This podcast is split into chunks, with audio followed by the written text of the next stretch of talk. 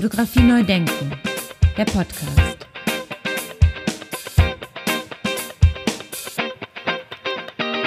Ja, es ist kaum zu glauben. Wir nähern uns der sechsten Staffel. Herzlich willkommen zu meinem Podcast Fotografie neu denken. Mein Name ist Andy Scholz. Ja, mittlerweile sind es über 165 Episoden, die ich bis hierhin produziert habe. Und das Festival fotografischer Bilder nähert sich quasi und auch der Deutsche Fotobuchpreis ist noch ein paar Tage online, nämlich noch bis zum 15. Juli können Sie und könnt ihr eure Fotobücher einreichen unter www.deutscherfotobuchpreis.de. Ja, und wer es noch nicht gesehen hat, bei Instagram und Co. für Verlage, die mehr als sechs Bücher einreichen können und wollen, für die haben wir uns ein Sonderteilnahme-Gebührenpaket ausgedacht. Schreibt uns, wenn für euch das in Frage kommt, unter info at deutscherfotobuchpreis.de. Ja, auf meine Interviewpartnerin heute bin ich gestoßen durch ihre Fotoreihe, durch ihre Fotoausstellung, durch ihre Fotoserie For Those Who Cared. Was es damit, sich, was es damit auf sich hat, das erzählt sie uns jetzt gleich selber. Liebe Jenny, herzlich willkommen zu meinem Podcast. Viele Grüße nach Hamburg. Ja, danke schön, Andy. Ich freue mich sehr, hier zu sein und äh, darüber, dass du mich eingeladen hast. Ja, sehr gerne. Liebe Jenny, wie bist du denn zur Fotografie gekommen? Also ich bin ganz unspektakulär zur Fotografie gekommen. Ähm, ich hatte jetzt nicht diesen äh, magischen Kindheitsmoment, wie das andere Fotografinnen äh, hatten, sondern ich habe äh, nach der Realschule eine Ausbildung zur Grafikdesignerin gemacht und musste in dem Rahmen, also es war in der Berufsschule und in dem Rahmen musste ich ein Praktikum machen. Und in der Werbeagentur ähm, war ich die ganze Zeit eigentlich nur mit dem Fotografen unterwegs, ähm, weil der einen Bedarf nach einer Assistentin hatte und habe dann gemerkt, dass mir das viel mehr Spaß macht als äh, Grafikdesign. Und dann war auch ziemlich schnell klar, dass ich Fotografie studieren möchte. Habe mich ein bisschen umgeschaut, ähm, was es da so gibt und bin am Ende in der Fachhochschule Bielefeld gelandet. Genau, und habe da studiert ähm, bei Axel Grünewald und Martin Deppner und ähm, ja, habe da meine Liebe zur Fotografie und zur Theorie auch gefunden. Sehr schön. Warum ist die Wahl für dich auf Bielefeld ge gefallen? Äh, ich bin ganz in der Nähe von Bielefeld aufgewachsen, in Osnabrück. Das war auch ähm, einer der Punkte, warum ich mich für Bielefeld am Ende entschieden habe. Aber vor allem hat mich in Bielefeld ähm, auch das Programm überzeugt. Also es gab äh, fünf Professuren für Fotografie ähm, und das waren nur die äh, reinen Fotografieprofessorinnen. Also es gab halt auch noch ähm, zwei Professuren für den theoretischen Aspekt. Die Hochschule war sehr interdisziplinär aufgebaut. Man hat zusammen mit GrafikdesignerInnen und äh, Modestudierenden ähm, zusammen studiert und das hat mich am Endeffekt alles überzeugt in der Kombination einfach an, an Dingen, weil ich wusste damals noch gar nicht, in welche Richtung will ich eigentlich laufen ob es jetzt nur künstlerisch wird oder ob es auch, ob ich auch in den angewandten Bereich will.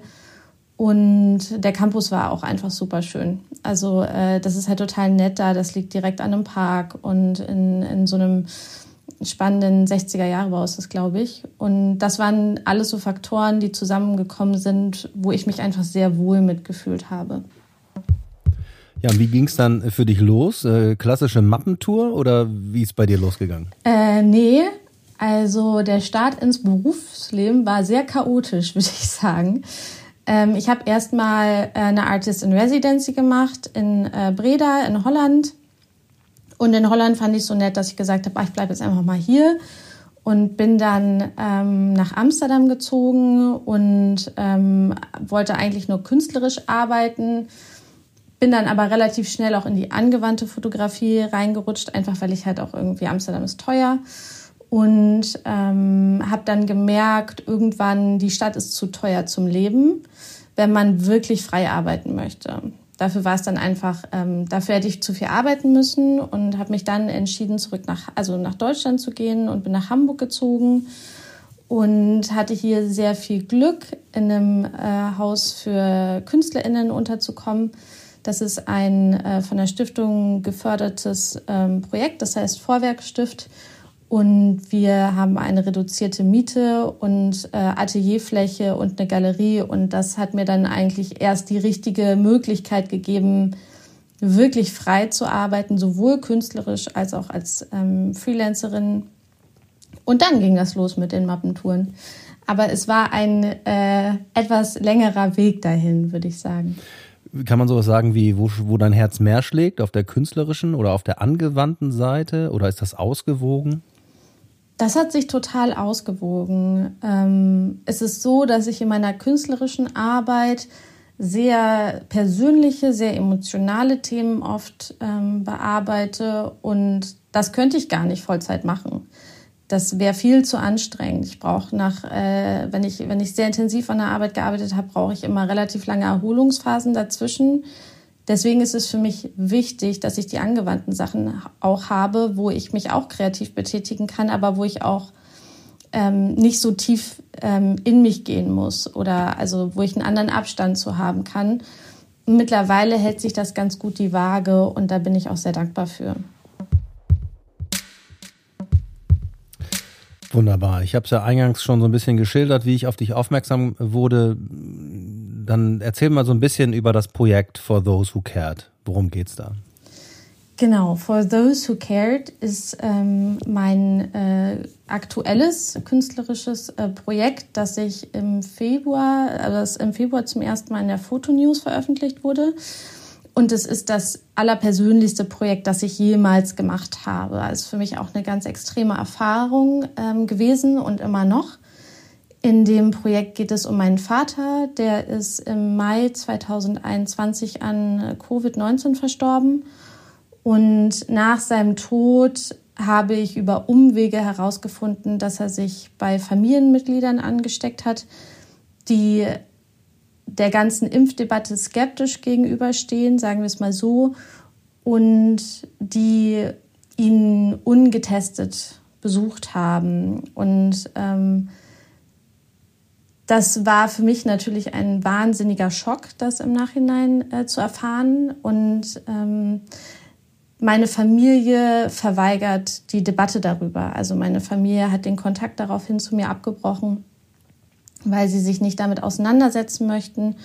Ähm, weil ich glaube, sie können das auch selber gar nicht so gut. Das ist natürlich eine wahnsinnig emotionale Belastung und ein krasses Thema auch für sie. Und für mich war das ganz, ganz schwierig, weil es mich lange in meiner Trauer ähm, blockiert hat. Weil es war, es ist, man muss sich halt vorstellen, der Tod eines Familienmitglieds ist sowieso schon super schlimm. Also es war, es ist halt eine der schlimmsten Erfahrungen, die man, glaube ich, so macht oder eine der intensivsten Erfahrungen emotional gesehen.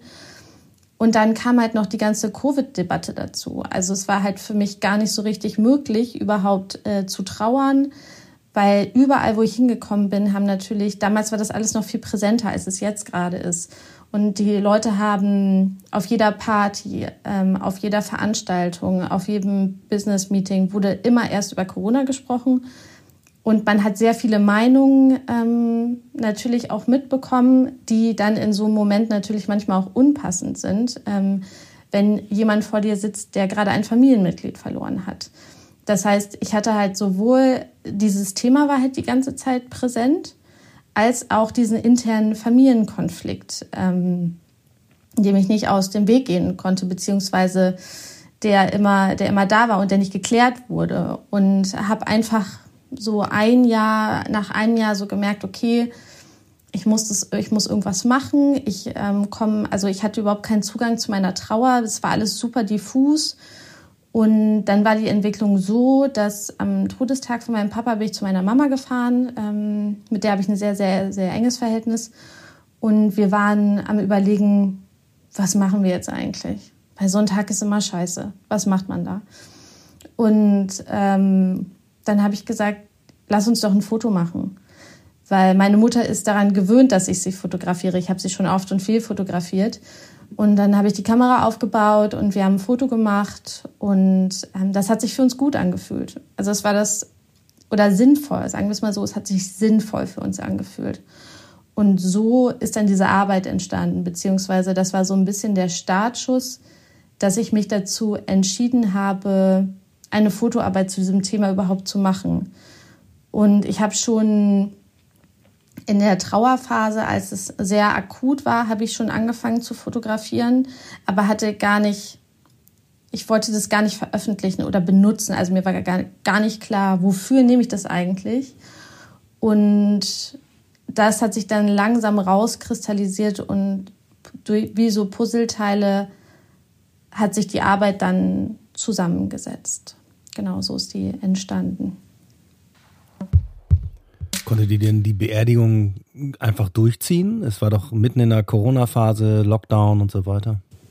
Ähm, das ging schon. Also es war so eine Phase, wo gerade angefangen wurde, es zu impfen. Ähm, wir hatten noch Restriktionen ähm, auf der Beerdigung, aber es waren schon, also mit Maske tragen etc., aber es waren schon 25 Leute, waren es, glaube ich, die waren erlaubt. Ähm, was halt schwieriger war, vor allem für meine Mutter. Ähm, meine Mutter war noch in Quarantäne, als mein Vater äh, auf der Intensivstation war und äh, konnte sich nicht verabschieden. Und als ich, ähm, ich war bei ihm, ich habe ihn dann begleitet nicht begleitet, aber ich war, ich war da und musste daraufhin meiner Mutter diese Nachricht überbringen in einem Vollschutzanzug äh, draußen im Garten und weil meine Mutter einfach noch positiv war und keiner von uns geimpft und wir wussten alle nichts und wir waren natürlich völlig verunsichert auch. Ähm, und das war, glaube ich, somit der, auch einer der schlimmsten Momente, das meiner Mutter beizubringen, ähm, in dieser Situation sie nicht in den Arm nehmen zu können. Also ich habe es dann, wir haben beide eine Maske aufgehabt, ich hatte einen Schutzanzug an, wir haben es dann, ähm, ich habe sie natürlich dann in den Arm genommen und habe auch äh, den ersten Tag in diesem, in diesem Vollschutzanzug bei ihr verbracht und das war halt super surreal. Also diese ganze Erfahrung war total surreal und ich habe da auch viel drüber nachgedacht, wie es gewesen wäre, wenn ähm, er vielleicht nicht an Corona, sondern an etwas, an etwas anderem gestorben wäre in einer normaleren Zeit, wie sich diese Erfahrung dann angefühlt hätte. Weil es gab so viele Momente, die halt total ähm, weird waren einfach. Und diese Surrealität schlägt sich, glaube ich, auch in den Bildern ähm, nieder. Und diese Momente habe ich auch in den Bildern ähm, versucht zu rekonstruieren, dieses Gefühl, ähm, in so einer anderen Realität eigentlich zu sein. Genau, deswegen war das sozusagen das ähm, Schwierigere, also gar nicht so diese Restriktion, sondern dieses Erleben drumherum. Jetzt versuch mal bitte für unsere Hörer zu beschreiben, was für Bilder du gemacht hast. Hast du Bilder gesucht? Hast du Bilder gefunden? Wie bist du vorgegangen? Ähm, sehr konzeptionell bin ich in diese Arbeit reingegangen. Also in meiner Arbeit ist es immer so, dass ich sehr symbolisch arbeite, ich, also generell zu einem Thema. Und bei dieser Arbeit war es auch so. Ich habe zum, also ich zum einen Symbole gesucht für meine Trauer, Symbole, die ähm, die beschreiben, was passiert ist. Es gibt zum Beispiel ein Bild mit einer, ähm, da hält eine Männerhand eine, eine schwarze Murmel in der Hand. Und dieses Bild ist entstanden, weil ich diese Murmel von der Bestatterin bekommen habe. Nach der Beerdigung als ähm, Abschied, äh, als Abschied durfte sich jeder eine Murmel mitnehmen. Und ähm, oder ist, ich habe zum Beispiel eine kaputte Radkappe fotografiert, die auf dem Boden liegt und da scheint gerade die Sonne drauf.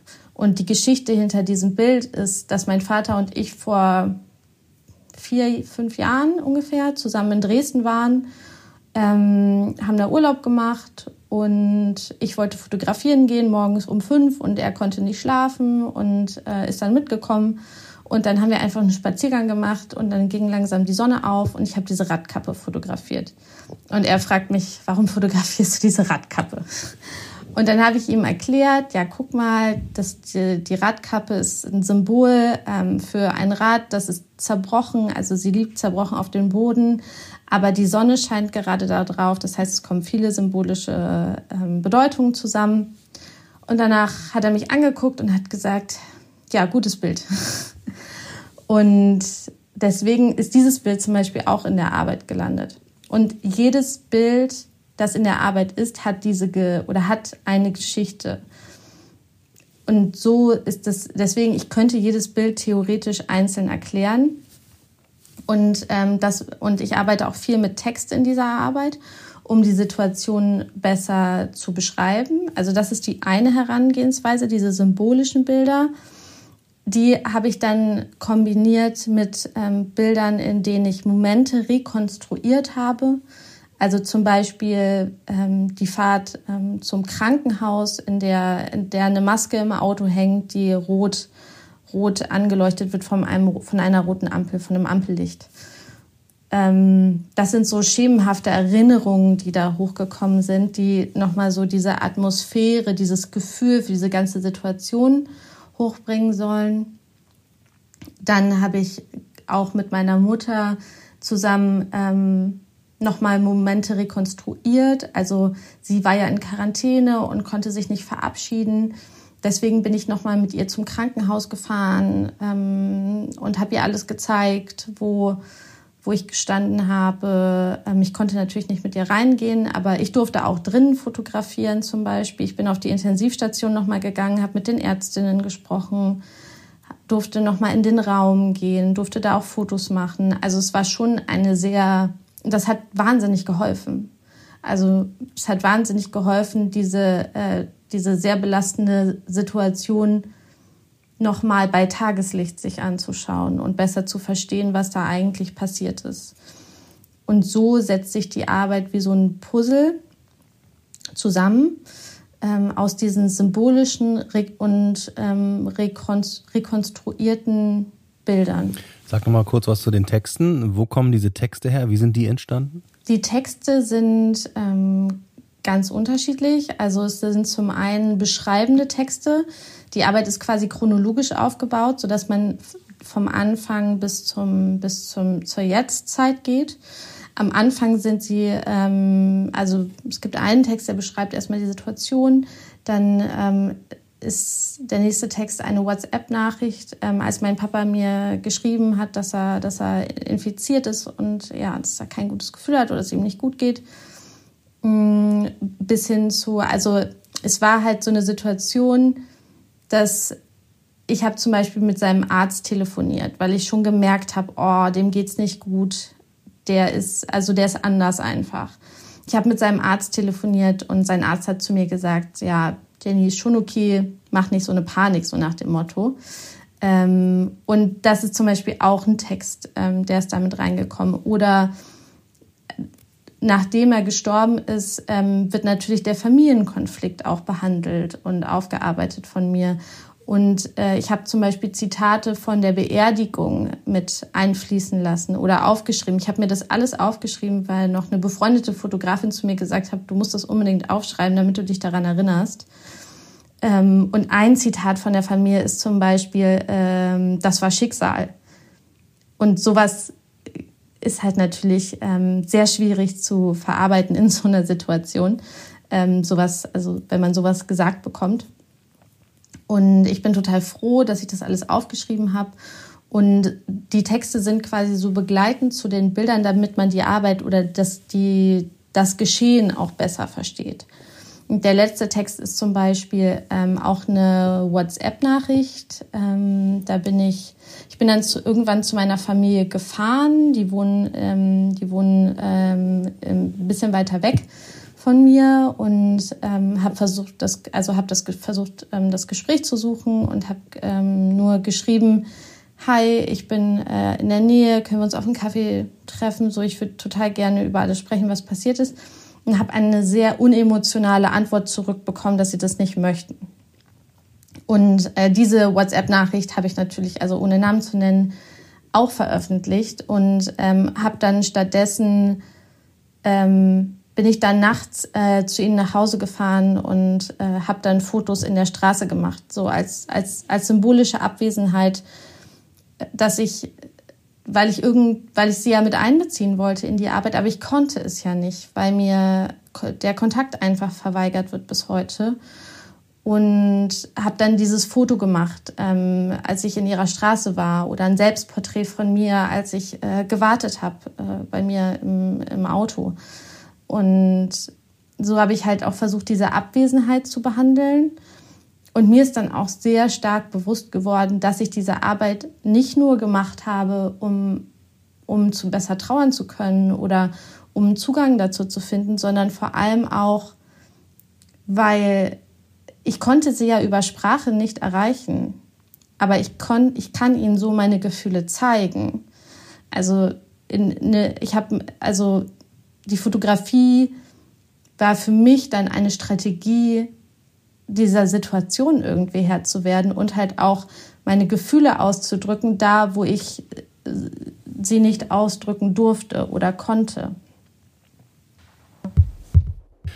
Nachdem sie veröffentlicht war, die Serie, kam da eine Reaktion? Ähm, nee, meine Verwandten oder die Leute, die es betrifft, sage ich jetzt mal. Ähm, also ich wollte ihnen das gerne persönlich sagen, aber ich konnte ja nicht. Und ich habe es ihnen dann jetzt auch nicht geschickt, als die Arbeit veröffentlicht wurde, weil ich, ich möchte es ihnen gerne persönlich zeigen und mit ihnen darüber sprechen und ihnen das erklären und würde jetzt ungern einfach nur einen Link schicken. Und wenn sie irgendwann dazu bereit sind, dann freue ich mich natürlich, wenn es jemals ein Gespräch ähm, geben wird. Es gab aber sehr viele Reaktionen von außen. Also mir war natürlich wichtig, dass meine Mutter vor allem, weil sie ja auch, die meisten Porträts sind halt einfach, oder eigentlich sind alle Porträts in der Arbeit von ihr, ähm, dass sie ähm, fein damit ist und dass das okay ist für sie. Und sie war super ähm, supportive und hat ähm, ganz, ganz toll immer reagiert. Und das war für mich erstmal das Wichtigste, dass, dass es für sie in Ordnung ist. Und nachdem, nachdem die Arbeit dann in der Fotonews veröffentlicht worden ist und nachdem ich sie jetzt auch das erste Mal ausgestellt habe, gab es in jedem Fall Reaktionen von außen, ähm, die ähm, zu 99 Prozent wirklich ganz toll waren und sehr empathisch und wahnsinnig mitfühlend. Und ähm, es hat emotional, habe ich gemerkt, sehr viele Menschen erreicht und ich habe auch Leserbriefe bekommen, beziehungsweise Leser-E-Mails ähm, in denen mir Leute ihre persönliche Geschichte berichtet haben. Und ähm, das war sehr, sehr berührend. Und das hat mir auch nochmal gezeigt, dass wenn man damit nach außen geht, dass, dass wir wirklich nicht alleine sind, sondern dass es ganz, ganz viele Leute gibt, die ähm, etwas verloren haben, ob das jetzt Angehörige sind oder auch einfach nur Freunde, weil diese Covid-Debatte, glaube ich, einen großen Keil in unsere Gesellschaft getrieben hat. Und da habe ich gemerkt, dass, ähm, dass ja, die Arbeit doch sehr viele Menschen auf einer emotionalen Ebene erreicht. Wann ist denn für dich ein, ein gutes Bild? Wann ist denn für dich ein Bild ein gutes Bild, ist die Frage. Ähm, also ich fand das eine schöne Anekdote, die du von deinem Vater erzählt hast, der dich dann gefragt hat, äh, warum, Jenny, hast du jetzt genau dieses Bild gemacht? Weil für ihn war das vielleicht einfach nur eine Radkappe. Also ganz oft ähm, fühle ich, ob ein Bild fertig ist oder nicht, bei mir selber. Ähm, wenn ich fotografiere, dann habe ich ein Gefühl dafür einfach und habe aber auch festgestellt, auch wenn ich von außen auf Fotografie schaue, ist für mich ein gutes Bild, wenn es immer die Essenz von etwas einfängt oder ähm, nicht nur, dass ich nicht nur etwas sehe, sondern auch, dass ich mehr sehe, vielleicht einen Bezug zur Gesellschaft oder ähm, was, was eigentlich ausgedrückt werden soll. Das ist natürlich jetzt sprachlich schwierig zu beschreiben, weil, wir über ein visuelles Medium sprechen. Ähm, aber ja, wenn irgendwie die Essenz von etwas eingefangen wird, also nicht nur der Gegenstand, sondern auch wie sich der Gegenstand vielleicht im Raum oder verortet, also die Verortung von etwas in der Gesellschaft oder im Raum. Das ist ähm, jetzt sehr abstrakt, aber das ist für mich das, was ein gutes Bild ausmacht. Und ähm, ja, also für mich ist der Fotograf, der das immer noch bis heute ähm, komplett äh, verinnerlicht hat oder wo ich das bei jedem Bild sehe, bleibt für mich für immer, glaube ich, Wolfgang Tillmanns. Damit könnte man es vielleicht beschreiben. Ich finde Wolfgang Tillmanns, bei Wolfgang Tillmanns ist jedes Bild da geht es um die Essenz des Bildes oder um die Essenz, was er da abbildet und gar nicht vielleicht um das, was er überhaupt abbildet. Auch bei, den, bei diesen Farbflächen? Ja, die Farbflächen sind natürlich ähm, sehr abstrakt, aber da wird natürlich auch wieder das Medium sehr, also da geht es um das Medium Fotografie an sich, deswegen ist es auch wieder sehr essentiell. Von daher würde ich sagen, ja, auch bei den Farbflächen. Und nochmal auf das Bild mit dem mit der Radkappe, da ist ja das entscheidende Moment auch die die Sonnenstrahlen sind das entscheidende in dem Bild. Genau. Absolut. Ja, weil es geht darum, dass vielleicht etwas kaputt gegangen ist, aber dass auch wieder etwas Neues entsteht oder ähm, etwas mit, je, mit, je, mit jeder Dunkelheit etwas Positives kommt und das so in dieser Gesamtheit einfach zu betrachten, ähm, das ist für mich in der Fotografie schon immer sehr, sehr wichtig. Und gerade weil ich persönlich einfach viel mit symbolischen Bildern arbeite. Jetzt bist du Jahrgang 1990. Spielt denn da überhaupt eine, die analoge Fotografie für dich eine Rolle? Ich bin ja wirklich an der Stelle zum digitalen Zeitalter aufgewachsen. Ich kenne aber auch ganz viele in meinem Jahrgang oder die mit mir studiert haben, die sich wahnsinnig im, also in, in die analoge Fotografie verliebt haben. Und ich finde das auch ganz, ganz toll, muss ich auch wirklich sagen. Ich finde es großartig. Ähm, ich persönlich bin einfach viel zu ungeduldig dafür. ja, leider. Also das ist, äh, ich wünschte auch ehrlicherweise, es wäre anders. Ähm, aber ich, äh, ja, ich ähm, will immer direkt sehen, was ich da tue. Und ähm, ja, leider zu ungeduldig für die analoge Fotografie und deswegen im digitalen Zeitalter irgendwie verhaftet geblieben. Wie, wie fotografierst du dann? Also man unterstellt ja immer gerne den digitalen äh, Möglichkeiten, dass es unheimlich schnell wie Maschinengewehr geht und so weiter. Bist du dann auch um dieses Rad rumgelaufen und hast äh, Perspektiven ausprobiert? Also manchmal mache ich schon gerne Variationen von Sachen, einfach auch, weil ich glaube, dass es das ähm, Auge schult, beziehungsweise dass es wichtig fürs Auge ist, ähm, das ist ja auch irgendwie, das Sehen ist ja auch Training. Ist es einfach so. Ähm, das muss man immer wieder trainieren. Und wenn man die Chance hat, Dinge aus unterschiedlichen Perspektiven aufzunehmen, um dann zu erkennen, welche, was für einen selbst am besten funktioniert, sollte man das unbedingt tun. Das ist was, was in der analogen Fotografie einfach aus einem finanziellen Aspekt oft gar nicht so möglich ist. Ähm, bei mir stelle ich aber auch immer wieder fest, dass ganz oft das erste Bild am besten ist. Also ganz oft ist es so, wenn ich ähm, viele Fotos mache, dann komme ich in der Regel immer zum ersten Bild zurück, weil das schon eigentlich das war, was das, das, wie ich es sehe, zuerst ist eigentlich für mich persönlich immer richtig. Deswegen bräuchte ich das vielleicht gar nicht. Ich mache es aber trotzdem manchmal ganz gerne. Einfach, ähm, weil ich es halt auch spannend finde, wenn wir uns zum Beispiel, jetzt ein ganz banales Beispiel, wir gucken uns eine Tasse an, die steht auf einem Tisch. So, und ähm, dann sieht diese Tasse aus jedem, wenn ich durch den Raum gehe, sieht die Tasse aus jedem Blickwinkel anders aus. Es ist ein anderer Gegenstand. Und auch wenn wir parallel drauf gucken, du von rechts, ich von links, dann sehen wir zwar, also sehen wir die Tasse sehr unterschiedlich. Und ich glaube, das ist wichtig zu verstehen, wenn wir über, auch über Fotografie sprechen und über diese Dinge sprechen, dass ähm, es mir dabei hilft, die digitale Fotografie mich dadurch auch im Raum zu bewegen und diese unterschiedlichen Blickwinkel auf einen Gegenstand ähm, oder den Gegenstand in seiner Gesamtheit vielleicht zu betrachten, weil ich ihn einmal aus unterschiedlichen Blickwinkeln gesehen habe.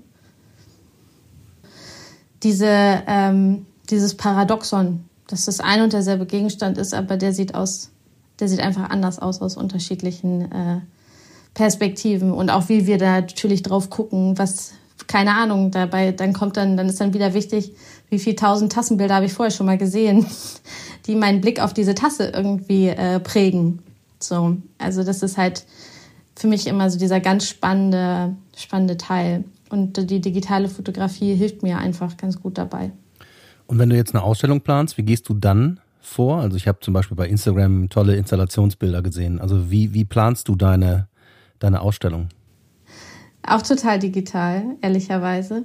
Also ich lasse mir immer, das mache ich schon seit dem Studium so, damit habe ich im Studium angefangen und das hat für mich immer gut funktioniert. Ähm, ich lasse mir immer Bildmaterial der Räume schicken, wenn ich die Räumlichkeiten, wie jetzt, die Arbeit wurde jetzt in Montpellier in Frankreich im Rahmen des äh, Le Boutographie Festivals ausgestellt. Da konnte ich natürlich mit den Raum nicht vorher hinfahren oder angucken. Ähm, und ich hatte die Arbeit ja auch noch gar nicht vorher an der Wand gehabt. Also es war für mich eine völlig also eine Erfahrung, ähm, jetzt auch eine Arbeit zu produzieren, ohne den, den Installationsraum vorher gesehen zu haben. Und dann lasse ich mir in der Regel Fotos schicken von dem Blankoraum ähm, und ähm, basteln mir da, also und einen Grundriss, ähm, was sind die Maße und dann ähm, bastel ich mir in InDesign eine Installation äh, vorher zusammen. wie können die Größenverhältnisse sein, welche Bilder will ich zusammen präsentieren, ähm, welche Abstände brauchen die, braucht das ein Passepartout, braucht das kein Passepartout, wie ist das Licht. Ähm, und dann plane ich das halt am Computer und ähm, fange dann an, wenn ich die grobe Größenplanung am Computer gemacht habe, Probeprints zu machen in unterschiedlichen Größen. So erstmal ähm, erstmal halt ähm, kleiner bis größer werden, sage ich jetzt mal. Gucke, was funktioniert am besten. Ähm, auch da ist es für mich immer eine totale Gefühlssache. Ich habe jetzt nicht ein Format, wo ich sage, ach, das liebe ich oder so, das passt immer gut zu meiner Fotografie, sondern ich drucke das und dann gucke ich, was fühlt sich für mich richtig an, ähm, welches Bild sollte vielleicht ein bisschen kleiner präsentiert werden, weil es vielleicht sehr intim ist. Und zum Beispiel, ich habe ähm, hab, äh, für bei For Those Who Cared habe ich ähm, in dieser Nacht, als ich ähm, am Haus meiner Familie stand, habe ich in der Straße ein Nachbarhaus fotografiert. Also ich wollte nicht das Haus meiner Familie nehmen, weil das wäre mir zu explizit gewesen. Und habe dann ein Nachbarhaus fotografiert und habe das für die Ausstellung sehr groß geprint, geprintet. Und das funktioniert dann für mich zum Beispiel sehr gut, wenn es darum geht, ein Gefühl für einen Raum zu erzeugen. Das sind dann Motive, wo ich dann lieb, auch so sehr groß zu werden. Ähm, aber es gibt zum Beispiel auch ein Bild von meinem Vater, wo er gerade schläft. Und das Bild ist ganz kurz vor seinem Tod entstanden. Es war auch ganz gruselig, weil das das letzte Bild ist, das ich von ihm gemacht habe. Und da war klar, das wird klein, weil die, da, das ist so ein intimer Raum, da müssen die Leute nah rangehen. Und deswegen ist die, was das Bild eigentlich erzählt, auch extrem wichtig für die Präsentation an der Wand am Ende. Ja, am Ende muss es sich für mich richtig anfühlen und am Ende muss es auch die Wandpräsentation, muss genauso wie die Fotografie das Gefühl, das ich habe, bestmöglich ähm, den BetrachterInnen repräsentieren. Das ist für mich das Allerwichtigste, dass das Gefühl, das ich zu dieser Arbeit habe, dass das transportiert wird. Wenn man so eine sehr persönliche Arbeit gemacht hat, denkt man dann trotzdem über ein neues Projekt nach? Oder weil du ja auch gesagt hast, es ist noch nicht abgeschlossen? Ja, ähm, ich würde gerne ähm, ein Projekt über Depressionen machen. Also ich setze mich in meinen Projekten ja immer so mit emotionalen Zuständen auseinander. Und ähm, in, in äh, Montpellier habe ich eine Arbeit ähm, von einem Fotografen gesehen, der hat eine Arbeit zusammen mit seinem Bruder über Schizophrenie gemacht. Und das war irgendwie, das war super beeindruckend und total toll, ganz äh, spannend installativ umgesetzt. Und ähm, das war für mich ganz, ganz ähm, ja, sehr inspirierend auf jeden Fall. Und mein Partner äh, leidet unter Depressionen, auch ähm, schon lange. Und wir machen auch gar kein Geheimnis drum. Also wir gehen da ganz, ganz offen mit um. Und wir haben uns mal überlegt, ob wir zusammen nicht ein Projekt über Depressionen machen wollen. Das ähm, wird, würde jetzt so das nächste Projekt sein, das ansteht. Das steht allerdings auch erstmal noch so ein bisschen hinten an. Also erstmal brauche ich noch so ein bisschen Erholungszeit und muss erstmal diese ganzen Eindrücke auch vom Fotofestival verarbeiten.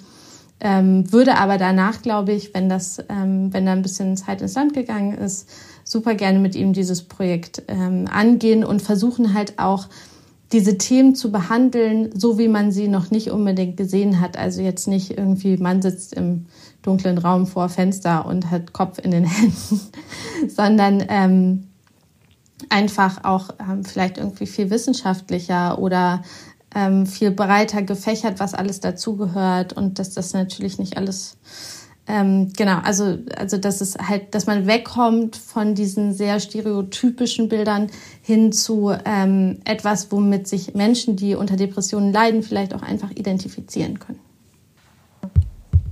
Sehr schön. Halt mich da bitte gerne auf dem Laufenden. Ja, du bist 1990 geboren. Hat in deiner Schulzeit die Fotografie irgendwie stattgefunden? Nee, das war gar kein Thema. Ich hatte auch ehrlicherweise eine ganz, ganz, ganz schlimme äh, Kunstlehrerin. Die hat, die hat gesagt, aus mir wird nie was Künstlerisches. ja, schöne Grüße gehen raus. ähm, tatsächlich war das nie ein Thema. Also wirklich, Kunst wurde auch kaum irgendwie unterrichtet. Also wir hatten, also ich hatte irgendwie Kunst Ähm, ich weiß gar nicht mehr, wie das war. Ich glaube, ich hatte es als Wahlfach und ich glaube, wir waren vier Leute. Also es war jetzt nicht, nicht sehr ähm, repräsentativ oder also es war, war einfach nicht repräsentiert in der Schule. Ähm, ich habe da irgendwie meinen eigenen Weg reingefunden. Also ich habe damals schon für die Schülerzeitung halt die Fotos gemacht und ähm, hatte da auf jeden Fall damals schon Zugang dazu, hätte aber ehrlicherweise nie erwartet, ähm, was das, was Fotografie irgendwann mit meinem Leben anstellen wird. Ja, irgendwie sehr lustig, ne? Solche Beurteilungen direkt aus dem Kunstunterricht. Ja, auf jeden Fall. Also da bitte nichts drauf geben. sowas ist halt, ähm, ja, sowas sollte man keinen Kindern sagen, egal ob man es denkt oder nicht. Absolut, das geht gar nicht, würde ich sagen. Ähm, jetzt nochmal zu meinem Titel vom Podcast Fotografie neu denken. Äh, was ist dir begegnet in letzter Zeit, wo du gedacht hast, okay, da wird für Fotografie tatsächlich gerade komplett neu gedacht? Du hast ja toll Wolfgang Tillmanns schon mal angesprochen, also fast vor 30 Jahren hat der ja auch komplett neu gedacht, die Fotografie. Ähm, ja, auf jeden Fall. Ich glaube, was, was ja gerade, wo wir alle drüber sprechen, ist ja KI. Und ich muss auch sagen, dass es mir am Anfang wahnsinnig viel Angst gemacht hat, ähm, weil wir natürlich alle Angst haben, dass wir irgendwie, also weil, weil das so viele wahnsinnig existenzialistische Fragen aufwirft. Also wie gehen wir als Gesellschaft mit Bildern um? Mm, und äh, es gibt aber einen Fotografen, der hat mir diese Angst zumindest ein bisschen genommen. Und das ist äh, Charlie Engman. Ich hoffe, ich habe das richtig ausgesprochen. Ich bin mir nicht sicher. Sorry, falls nicht. Und äh, Charlie hatte gerade in der Süddeutschen Zeitung, ähm, also da habe ich das gesehen, im Süddeutschen Magazin war das, genau, hat, hat Charlie eine Reihe von KI-generierten Bildern vorgestellt. Und das war seit ganz langer Zeit, das hat mich total geflasht. Und ich fand das ähm, wahnsinnig spannend. Ist jetzt auch im, im New York Magazine, glaube ich, veröffentlicht worden. Letzte Woche habe ich gesehen. Das hat mir gezeigt, was KI, mit was was mit KI auch möglich ist. Also was für Wahnsinns-Fantasiewelten. Und das hat mir ja wirklich einfach so ein bisschen die Angst genommen und ich, was, ähm, was KI auch kann oder was ähm, das, also was KI auch sein kann, je nachdem, wie wir sie einfach oder wie wir es einfach benutzen. Ähm, ich glaube, da sollte man so ein bisschen auch drauf hingucken, wie sich das in Zukunft entwickeln wird. Spielt das Smartphone für dich eine Rolle? Also das Smartphone spielt für mich echt fast gar keine Rolle. Also privat mache ich fast nur Urlaubsbilder. Oder also ähm, ich fotografiere ganz wenig mit dem Smartphone irgendwie, weil es für mich als Medium total unspannend ist, ähm, weil die Qualität so wahnsinnig immer noch wahnsinnig, also dafür klar, die ist besser als früher, aber an sich noch wahnsinnig schlecht. Und ich hasse das Smartphone, weil irgendwie alle HerstellerInnen so komische eingebaute Filter mittlerweile in den Kameras haben und man eh nicht mehr, eh nicht mehr das rauskommt, so wie man es, sage ich jetzt mal, mit dem Auge sieht. Deswegen ist es jetzt für mich kein Medium, mit dem ich arbeite und mit oder mit dem ich äh, Skizzen mache und ähm, ja, ich fotografiere auch. Also ich merke das immer, wenn ich halt mit Menschen unterwegs bin, ähm, fotografiere ich wahnsinnig wenig. Also im Gegensatz zu allen anderen mit dem Smartphone, weil es irgendwie, ja, wie gesagt, es sei denn halt irgendwie, wir sind mal im Urlaub oder so, aber ähm, ansonsten nutze ich das ähm, nicht wirklich. Ich mache Katzenfotos, aber ansonsten äh, bleibt es in der Regel in der Tasche. Sehr gut. Und Instagram und Co., wie sieht es damit aus? Es hat eine Bedeutung, glaube ich, einfach als Fotografin kann man sich dem halt nicht mehr entziehen. Es ist wahnsinnig schwierig ähm, geworden, ohne Social Media ähm, gesehen zu werden weil Instagram wichtiger ist oder glaube ich, dass viel mehr Leute erreicht als die Website mittlerweile. Also ich war, ich hatte jahrelang wirklich nur eine Website und ich habe mich bis vor wirklich ein paar Jahren sehr gegen Instagram gewehrt und hatte da auch eigentlich gar keine Lust zu und bin erst relativ spät da reingekommen. Ähm, und mittlerweile habe ich einen ganz guten Umgang damit gefunden, weil Instagram ist halt so ein, ja, so schwierig, weil es halt ähm, Bilder so wahnsinnig konsumierbar macht und weil es eigentlich meiner Meinung nach ganz viele Dinge, die in unserer Welt irgendwie oder mit denen wir vorsichtiger umgehen müssten, einfach verstärkt, weil wir uns als Fotografinnen manchmal auch durch Instagram selber entwerten, dadurch, dass wir so viel konsumieren. dadurch, dass so viel konsumiert wird und ähm, Bilder überhaupt, also kein, also der, der Bedeutungsverlust von Bildern wird ja immer größer. Also erst durch Instagram, jetzt durch KI. Also es gibt ja jetzt schon ganz viele Kampagnen, die mit KI erstellt werden oder Leute, die halt durch ähm, Instagram gescoutet werden, ist, was ja auch nicht schlimm ist, aber was halt einfach ähm, uns als Fotografinnen, ähm, glaube ich, manchmal nicht immer nur gut tut, weil der Bedeut die Bedeutung für unsere Arbeit und auch die Bedeutung für die Gesellschaft, was Bilder eigentlich, wie wertvoll Bilder sein können, ja, sehr in Frage gestellt wird durch Instagram und Co., weil wir sie einfach überkonsumieren und weil wir uns ständig ähm, natürlich auch vergleichen. Ja, deswegen habe ich so ein sehr zwiespältiges ähm, Verhältnis dazu. Auf der einen Seite weiß ich, es ist notwendig, ähm, um meine eigene Sichtbarkeit zu erhöhen ähm, und mich, also und, und repräsentiert zu werden. Auf der einen Seite ähm, ist, ist es halt irgendwie genau das, was wir eigentlich nicht mehr brauchen. Wir brauchen eigentlich ähm, weniger Bilder, glaube ich. Also wir können das ja gar nicht mehr alles verarbeiten, die ganzen Reize, die da rein, rein droppen. Und das, die Entwicklung wird ja immer extremer in allen Bereichen, ob es jetzt TikTok ist ähm, oder Spotify, das ist jetzt ein anderes Thema, aber Lieder werden halt nur noch irgendwie so lang produziert, wie sie, wo, wie der Spotify-Algorithmus sagt, dass wir noch zuhören, so oder wie TikTok sagt, ähm, dass, dass es eine gute TikTok-Länge hat.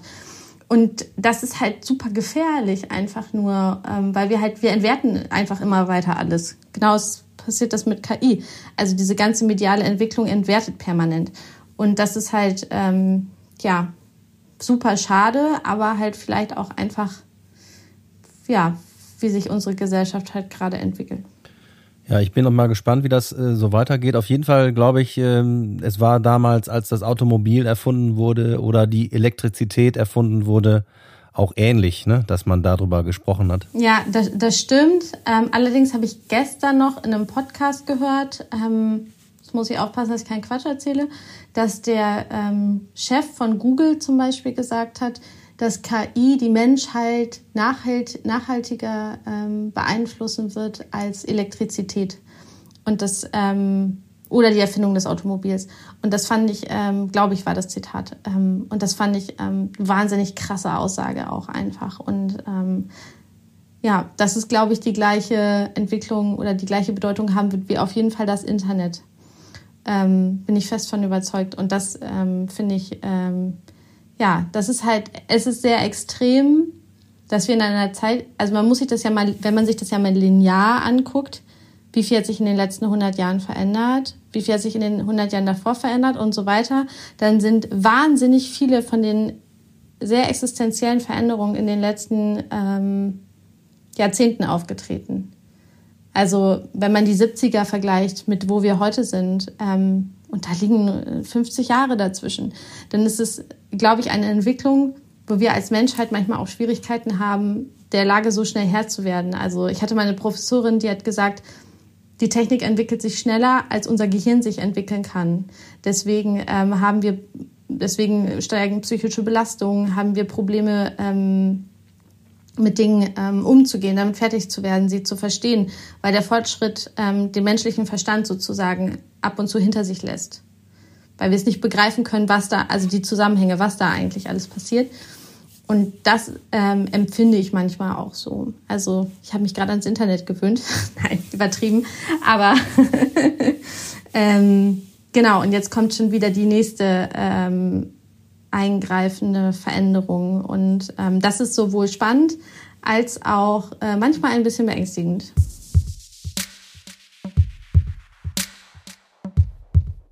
Liebe Jenny, machen wir hier mal einen Punkt. Äh, vielen Dank für das Gespräch, hat mich sehr gefreut und ich hoffe, wir sehen uns irgendwann mal persönlich. Ja, vielen lieben Dank für die Einladung und bestimmt bald mal persönlich. Ja, und wer jetzt auch noch Bilder zu dem sehen möchte, was er gerade gehört hat, der kann sich informieren unter www.jennybever.com. jennybever.com. All diese Informationen sind selbstverständlich und wie gewohnt in den sogenannten Show Notes zum Anklicken aufbereitet. Da bleibt mir nur noch zu sagen, beim Deutschen Fotobuchpreis nochmal vorbeischauen und wer sich noch nicht angemeldet hat oder eingereicht hat, der kann das noch bis zum 15. Juli nachholen. Ansonsten alles Gute, gesund bleiben da draußen und bis zum nächsten Mal. Ciao, ciao. Fotografie neu denken. Der Podcast.